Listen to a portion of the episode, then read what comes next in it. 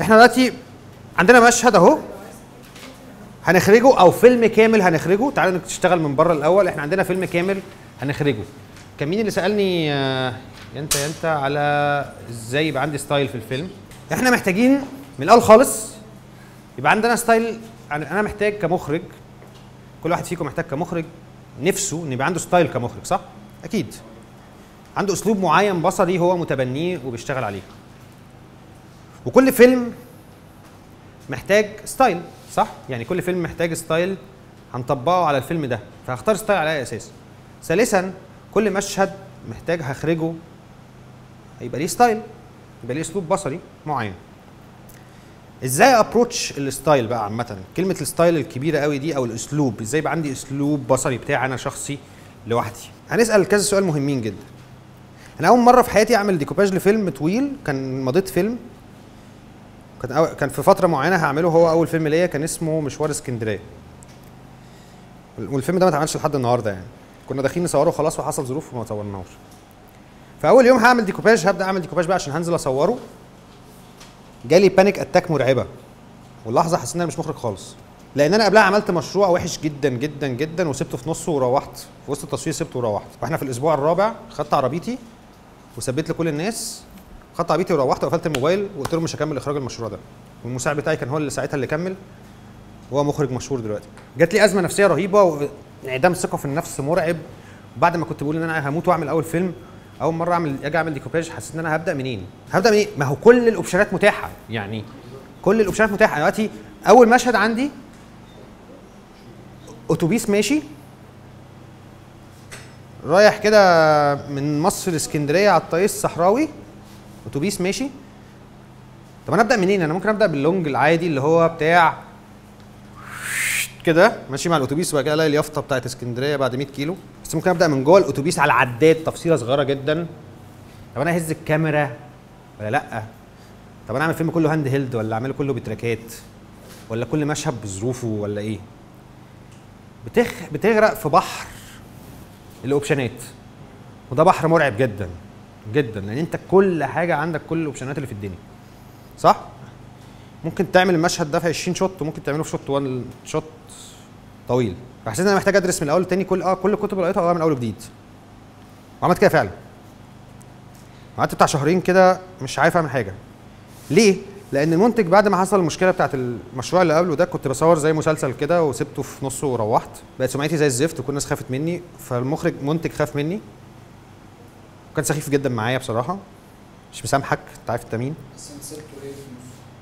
اتخانقت، كانت كل حاجه مش عاجباني كده، واتخانقت مع الممثل واتخانقت مع الانتاج، وفي مره واحده ما قدرتش. انت مالك؟ سبت فرصه، كانت اول فيلم ده كان مسلسل، سبته لان انا ما كنتش خلاص هموت يعني، وندمت جدا ان انا عملت كده، يعني ندمت ندم رهيب ان انا عملت كده بقى. يعني انا فاكر واحنا بنعمل اول فيلم، المنتج كذا منتج تاني رهنوه ان انا مش هكمل الفيلم، من كتر ما انا سمعتي بقت ان انا عيل بمزاجه يعني.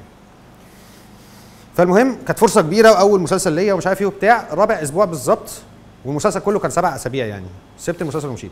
المهم فدمرت نفسيا وكذا وكذا، وبدات اول فيلم ده بعمل ديكوباج، مش عارف اعمل ديكوباج، والمنتج جالي قال لي بقول لك ايه، انا خايف منك، انت شكلك عيل صغير، فانا عايزك تعمل لي ستوري بورد للفيلم كله عشان اخش انا اصوره.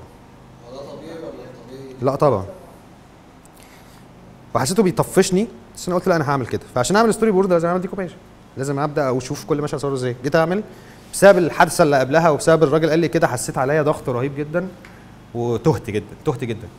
وانا فاكر ان انا وقتها من كتر ما انا مش قادر اتعامل مع ده بدات اكتب قصص قصيره، وعملت كتاب قصص قصيره فعلا يعني، بهرب من ده فبطلع اي ابداع في اي حاجه ثانيه. ودي حاجه بعملها عامه، لما بيجي لي بلوك في نوع معين من الابداع بحاول ابدا في شيء ثاني عشان احسس نفسي بثقه ان انا ببدع، يا اما برسم يا اما بلعب مزيكا يا اما بكتب قصص مالهاش دعوه باي حاجه كده يعني، تديك شويه ثقه كده، لان انت بتوصل في مراحل ان انت بتبقى الثقه عندك صفر يعني. فقعدت اقرا لحد ما اكتشفت كذا ابروتش كده لزاز ممكن تفكروا فيهم. تاني احنا امبارح اتكلمنا على بوب ديلن وعلى فكره السرقه في العموم، صح؟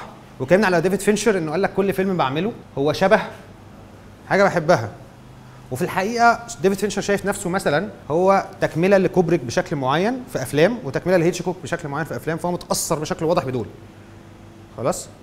ويس اندرسون متاثر بشكل واضح بنوع كرتون معين هو قال عليه انه بيحبه، بتاع كلب كده شكل اسمه سنوبي ولا اسمه ايه.